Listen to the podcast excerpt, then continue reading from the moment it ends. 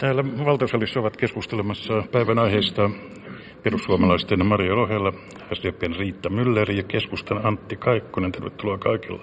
Kiitos. Aloitetaan tällä naapuruuspolitiikalla. Tämän eduskunnan tämänpäiväisen Venäjän suhteiden ajankohtaiskeskustelun havasi pääministeri Alexander Stubb. Ja sitten täällä ovat puhuneet jo ulkoasiaministeri Erkki Tuomioja ja ulkoasiainvaliokunnan puheenjohtaja Timo Soini. Mikä nousi päällimmäiseksi? Riitta Myller.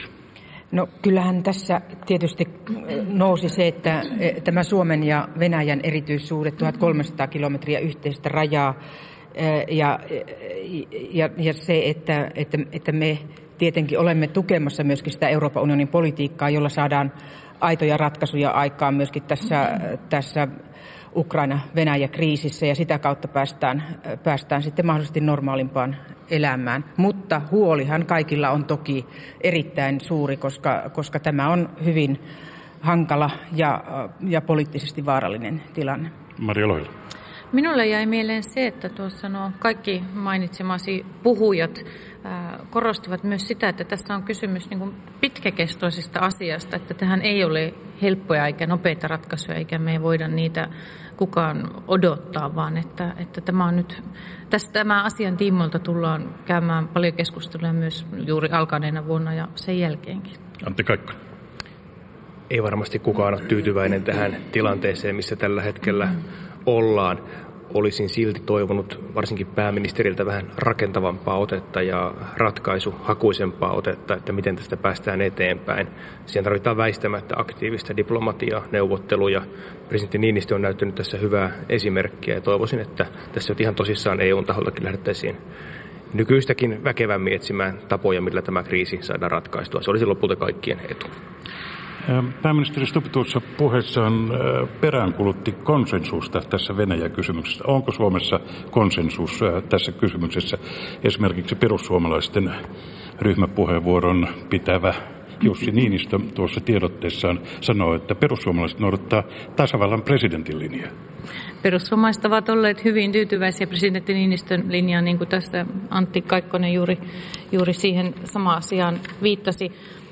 Kyllä, minun nähdäkseni Suomessa Venäjä-politiikassakin näin yleisesti ottaen niin aika laajalla konsensuksella on pystytty menemään eteenpäin, mutta ei se sitä tarkoita, että täälläkään pitää sananvapaudesta tai mielipiteistä sillä tavalla tinkiä, vaan että täytyy uskaltaa tässäkin asiassa sitten tarpeen tulleen niin rohkeitakin mielipiteitä esittää ja avauksia tehdä.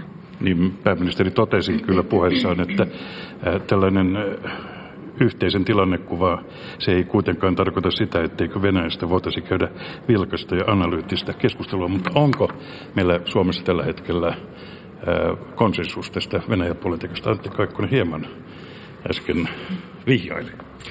No, sanoisin, että varmaan päälinjoista on aika hyvä yhteisymmärrys kuitenkin, että aivan radikaalisti erilaisia näkemyksiä ei, ei ole ja tätä E U-pakotepolitiikkaa kuitenkin pääsääntöisesti tuetaan. Keväällä vähän keskustan piiristä kyseenalaistimme, että oliko siinä nyt silloinen pakotekierros, oliko siinä ajoitus ihan kohdallaan, kun juuri saatiin aikaan sopimus tulitauosta, niin siihen E U lätkäi sitten pakotteita päälle, niin sitä olisi voinut varmaan vielä pohtia uudestaankin. Mutta kyllä esimerkiksi se Krimin nappaaminen osaksi Venäjää, niin kyllä se on käsittääkseni Suomessa tuomittu ylipoliittisen kentän aika yksituumaisesti. Riitta Myller, no, onko konsensus? No ainakaan tämä ei ole sellainen asia, missä pitäisi rakentaa eripuraisuutta, vaan kyllä, kyllä meidän on löydettävä yht- ja, ja ollaankin mielestäni aivan, aivan yksituumaisesti liikkeellä.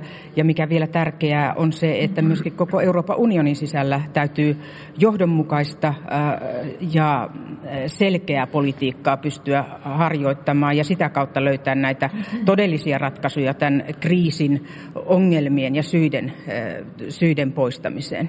Syystä puheen ollen kokoomuksen ryhmäpuheenvuoron pitävä kansanedustaja etujärjestön puheenjohtaja presidentti Ilkka Kanerva, hän toteaa, että kansainvälisestä oikeudesta piittaamaton ja etyjien periaatteita pahoinpitelevä voimapolitiikan aika on palannut Eurooppaan. Onko kuinka vakava tilanne on? No Toki täytyy koko ajan korostaa sitä, että meillä on kansainväliset yhteiset pelisäännöt ja niitä täytyy noudattaa. Jos niitä ei noudateta, niin sitten me ollaan sellaisella tiellä, että, että on hy, hyvin vaikea arvata, mitä tapahtuu ja sitten, sitten reagoida, ää, reagoida sitten tällaisen yhtenäisen johdonmukaisen politiikan kautta. Että kyllä mielestäni nyt tässäkin pitää edellyttää sitä, että tämä Minskin sopimusta, jossa molemmat osapuolet ovat mukana, niin sitä noudatetaan ja, ja tota, se pitää olla tämän koko politiikan lähtökohtana. Ähm, niin, muiltakin. Kuinka vakava tämä on? Maria Lohela. Ähm. Yhtyisin kyllä aika pitkälti tuohon, mitä Riitta Myller tuossa äsken vieressä sanoi, ja tällainen poliittinen johdonmukaisuus ja, ja yhdenmukaisuus tässä E U:n taholta on mun mielestäni erittäin, erittäin tärkeää tässä, että vaikka Suomella on tämmöinen oma erikoislaatuinen tilanteensa ja erilainen suhteensa Venäjään, niin tässä, kyllä tässä yhteisellä rintamalla pitää ja meidän saada siellä E U-puolella sitten myös sitä ääntä kuuluviin.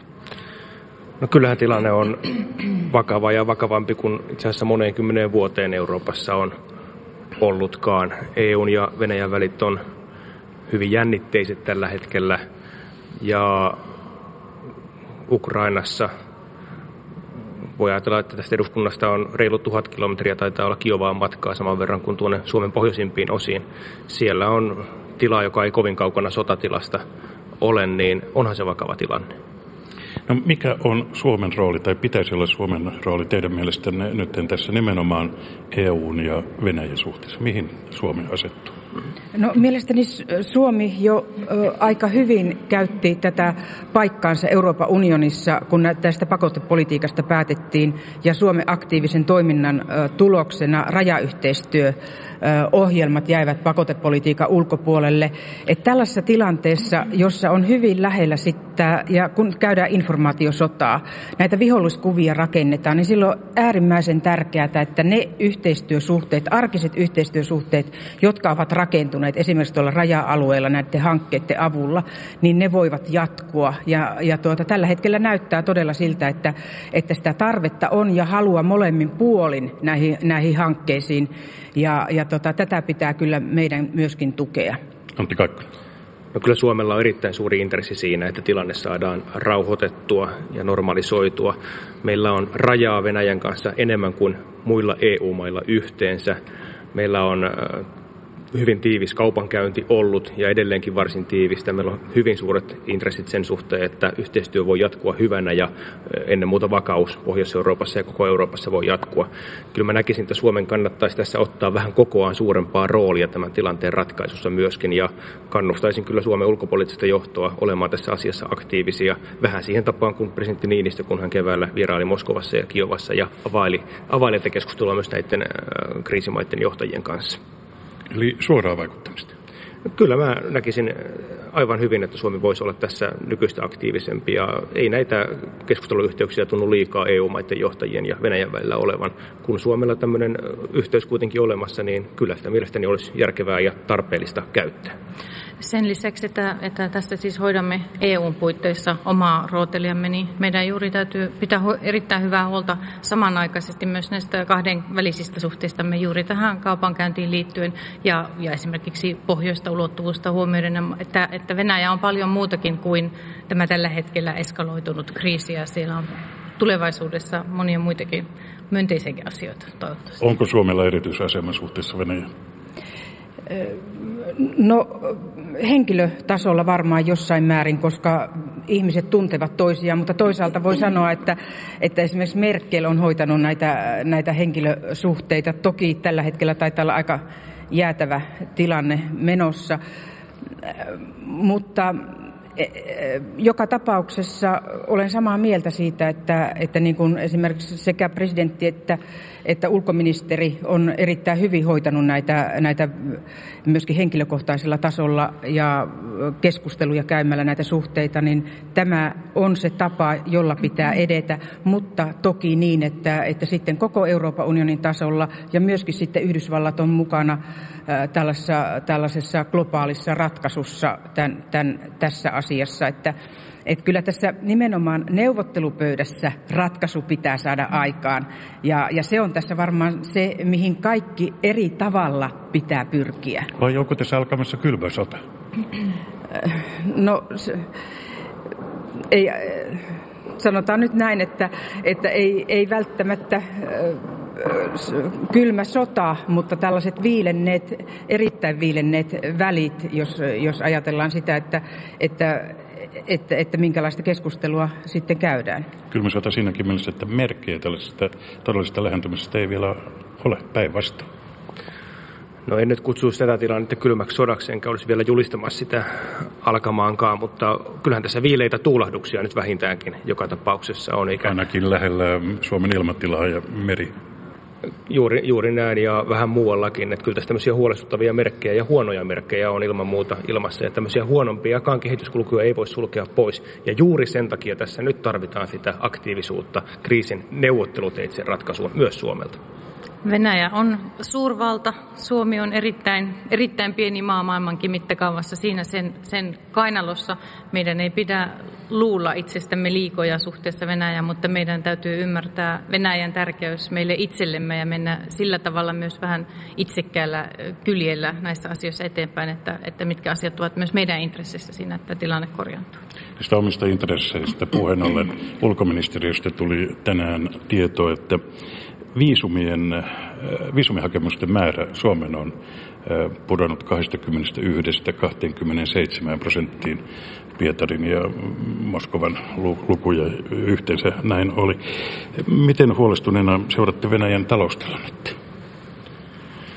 No kyllä se on huolestuttava asia sikäli, että se voi aiheuttaa sisäisiä ongelmia Venäjällä pidemmällä tähtäimellä ja tietysti aiheuttaa meillä Suomessa ihan välittömiäkin vaikutuksia. Kyllä se tuolla Itä-Suomessa ja Uudellamaallakin tiedetään jo ja vähän muuallakin tiedetään jo aivan hyvin, että venäläinen turismi, turismi esimerkiksi on laskenut aivan dramaattisella tavalla ja hyvin monet yrittäjät on joutuneet laittamaan lapun, lapun luukulle ihan pelkästään tämän takia. Eli kyllä se on vakava asia meillekin. Ilman muuta. Ja silloin kun taloudessa menee huonosti, niin tietysti politiikkaakin on vaikea hoitaa kansalaisia tyydyttävällä tavalla. Ja valitettavasti sitten aika, aika usein on tapahtunut niin, että, että niihin sisäisiin ongelmiin haetaan syytä sitten ulkopuolelta. Ja tämä ei ainakaan tätä, tätä vastakkainasettelua millään tavalla helpota. Et, et tota, Ja, ja sitten tämä informaatiosota, mitä käydään nyt, nyt sitten, sitten koko ajan. Ja myöskin se, että, että Venäjällä on hyvin yksipuolinen tiedonvälitys. Ja, ja tota, tällaista tilannetta, kun taloudessa menee huonosti, ihmisten oma elämän tilanne heikkenee, niin, niin tota, silloin ihmiset on paljon herkempiä vielä uskomaan siihen, että ne ongelmat tulee ulkoa eikä sisältä. Lyhyin kierros toivoisin seuraavasta ulottuvuudesta, nimittäin Ruotsissa keskustellaan täyttä päätä, pitäisikö Ruotsin tehdä uusi selvitys NATO-jäsenyyden vaikutuksista. Pitäisikö Suomen seurata, jos Ruotsi jatkaa? Maria Lohela. Toivottavasti Suomi ei aina seuraisi sitä, mitä Ruotsi tekee, vaan pystyy tekemään omia päätöksiä ja olemaan kenties joissakin asioissa se edelläkävijä ennemminkin. Minä henkilökohtaisesti olen sitä mieltä, että tätä NATO-asiaa tulisi Suomessakin enemmän selvittää. Meidän puolustusmäärärahojen taso on haasteellinen, puolustuspolitiikkaa tarvitaan, sitä täytyy miettiä uudelleen monin tavoin ja tämäkin asia olisi hyvä käydä läpi kunnolla kerralla. En edellinen selvitys julkisetti vuonna kaksituhattaseitsemän, se ei taida olla enää tämän Ukrainankaan tilanteen takia ajankohtaan. No ei, mutta kyllä Suomessa on senkin jälkeen tehty arvioita tästä. Kyllä mä melkein sanoisin, että Suomessa on ehkä käyty jopa enemmän sitä NATO-keskustelua hyödyistä ja haitoista kuin Ruotsissa. Että Ruotsissa nyt pohditaankaan, että rohjataanko siellä tehdä tämmöinen selvitys sitten NATO-jäsenyyden hyödyistä ja haitoista. Kyllä meillä Suomessa on siitä kohtuullisen hyvä käsitys. Siitä on sitten erilaisia johtopäätöksiä, että onko se NATO-jäsenyys hyvä vai huono asia, ja siitä varmaan tänäkin keväänä keskustelua jatketaan. Mielestäni Ruotsin kanssa on oltava hyvissä puheenväleissä näissä asioissa, mutta kyllä päätökset tehdään Suomessa ja Suomen, Suomen omasta intressistä lähtien. Siinä mielessä kuitenkin Ruotsi on tärkeä kumppani meille, että meillä on samantapainen perusratkaisu Ruotsin kanssa, eli me ollaan sotilaallisesti liittoutumattomia E U-jäsenmaita, ja meillä on paljon yhteisiä intressejä turvallisuuden suhteen, että Natosta riippumatta toivon, että Suomi ja Ruotsi kyllä tiivistää tätä puolustusyhteistyötä. Turvallisuudestakin puheen ollen Ranskassa jopa neljä miljoonaa ihmistä osallistui rauhanmarssiin demokratian ja sananvapauden puolesta viime viikolla. Se oli kansanreaktio. Riitta Myller, miten, minkälaisia ajatuksia te seurasitte sattumalta Ranskassa tilannetta? No tietysti kauhistuneena siitä, että tällaista voi tapahtua, että noin vaan mennään toimitukseen ja siellä sitten, sitten surmataan viattomia ihmisiä. Sehän oli järkyttävä ja, ja se järkytys näkyy sitten siellä kyllä ihmisten kasvoilla. Toki vain television välityksellä seurasin silloin ensimmäisten päivien aikana, mutta se mikä teki vaikutuksen niin oli se, että ihmiset lähtivät jo samana iltana kadulle ja selkeästi halusivat osoittaa, että heitä ei pelotella.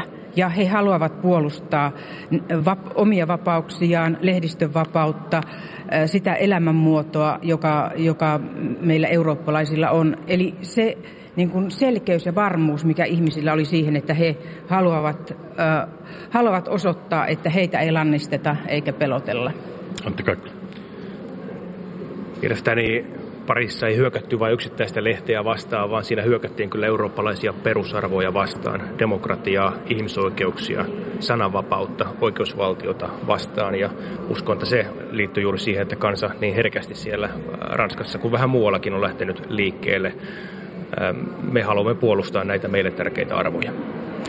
Iloitsen siitä, että eurooppalaiset näin laajasti ovat juuri lähteneet näitä meidän yhteisiä kauan rakennettuja arvoja vastaan tai, tai niiden puolesta marssimaan ja, ja puhumaan ja viemään, kehittämään niitä jatkossakin, mutta samanaikaisesti suren sitä, että, että esimerkiksi sananvapaushan ei millään tavalla ole universaalisti jaettu arvo tai, tai tavoite.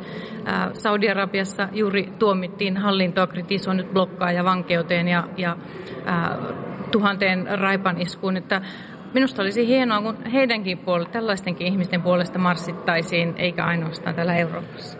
Turvallisuudesta puheen ollen tänään julkistettiin tällä mietintöä tällaisesta verkkovallan, verkkovallan vaan valvonnan tarpeesta ja vaikutuksista. Tästä tullaan käymään kyllä näköjään vielä keskustelua. Nyt keskustelu on alkanut ministereiden ja ministeriöiden välillä. Minkälaista poliittista keskustelua tämä asia tulee aiheuttamaan teidän mielestänne? Riitta Myller. Toivottavasti tulee aiheuttamaan vilkasta keskustelua, mielipiteiden vaihtoa ja myöskin sitten asioiden niin kuin perinpohjaista penkomista. Mehän ei ole riittävästi vielä ollenkaan käyty keskustelua siitä, että mitä nämä tulevaisuuden uhkat esimerkiksi meille aiheuttaa, mutta toivottavasti mennään oikeisiin asioihin, eikä tavallaan ammuta sitten, sitten sellaista mörköä, jota ei olekaan, vaan, vaan niitä oikeita mörköjä. Pitääkö Suomen saada keinot ulkomaiseen verkkotiedusteluun? Antti Kaikkonen. No, ulkomaiseen tiedusteluun voi olla kyllä perusteltua vahvistaa meidän pelivälineitä, varsinkin meidän puolustusvoimien ja turvallisuuden kannalta.